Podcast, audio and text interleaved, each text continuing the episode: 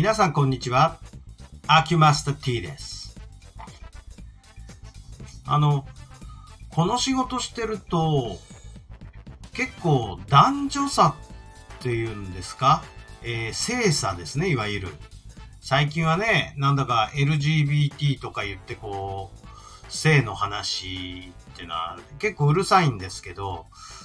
まあ、私あのーまあそういうことを言いたいんじゃないんですけど、何かというと、まあ針打っててですね、まあ球より針の方が感じるんですけど、あの、針を打って、男と女だったらどっちの方がより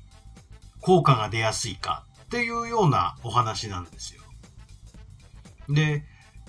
実はね、これもう完全に圧倒的に女性の方が体質的には強いと思います。男ははっきり言って弱いです。でこれはな、強い弱いを何で評価するかなんですけども、えー同じ分量ぐらいの例えば針を打った時にですね、えー男性と女性と同じように針を打った時にどっちの方がより効果が出るかっていうと圧倒的に男性の方が速攻で効くし、えーダメージもでかく受けてる感じなんですね。なりは立派なんですけど、男っていうのはやっぱり、なんて言うんですか、こう、体質的に割合不安定な面、強そうに見えて脆い面があるのかなというふうに感じるんですね。で、逆に女性っていうのはですね、まあ私なんかやってて非常に効果が出ないんですよ。出にくいと言った方がいいんですか。効果が出にくい。で、効果出にくいんだけど、これをね、どういうふうに、まあ私は理解してるかというと、女性はね、大体、治療直後ってあんまりね、変化しないんですよ。だ効果が出にくいっていう言い方もできるんですが、えー別の見方をすると、多少のダメージを食らっても、へこたれない体質を持ってると。こういうふうにも理解できるわけです。これが、実は、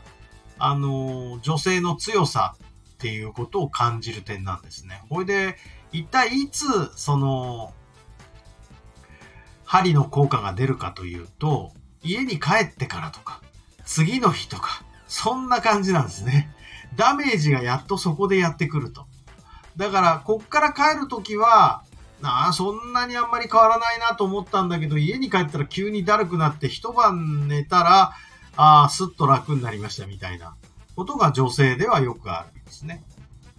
男性はも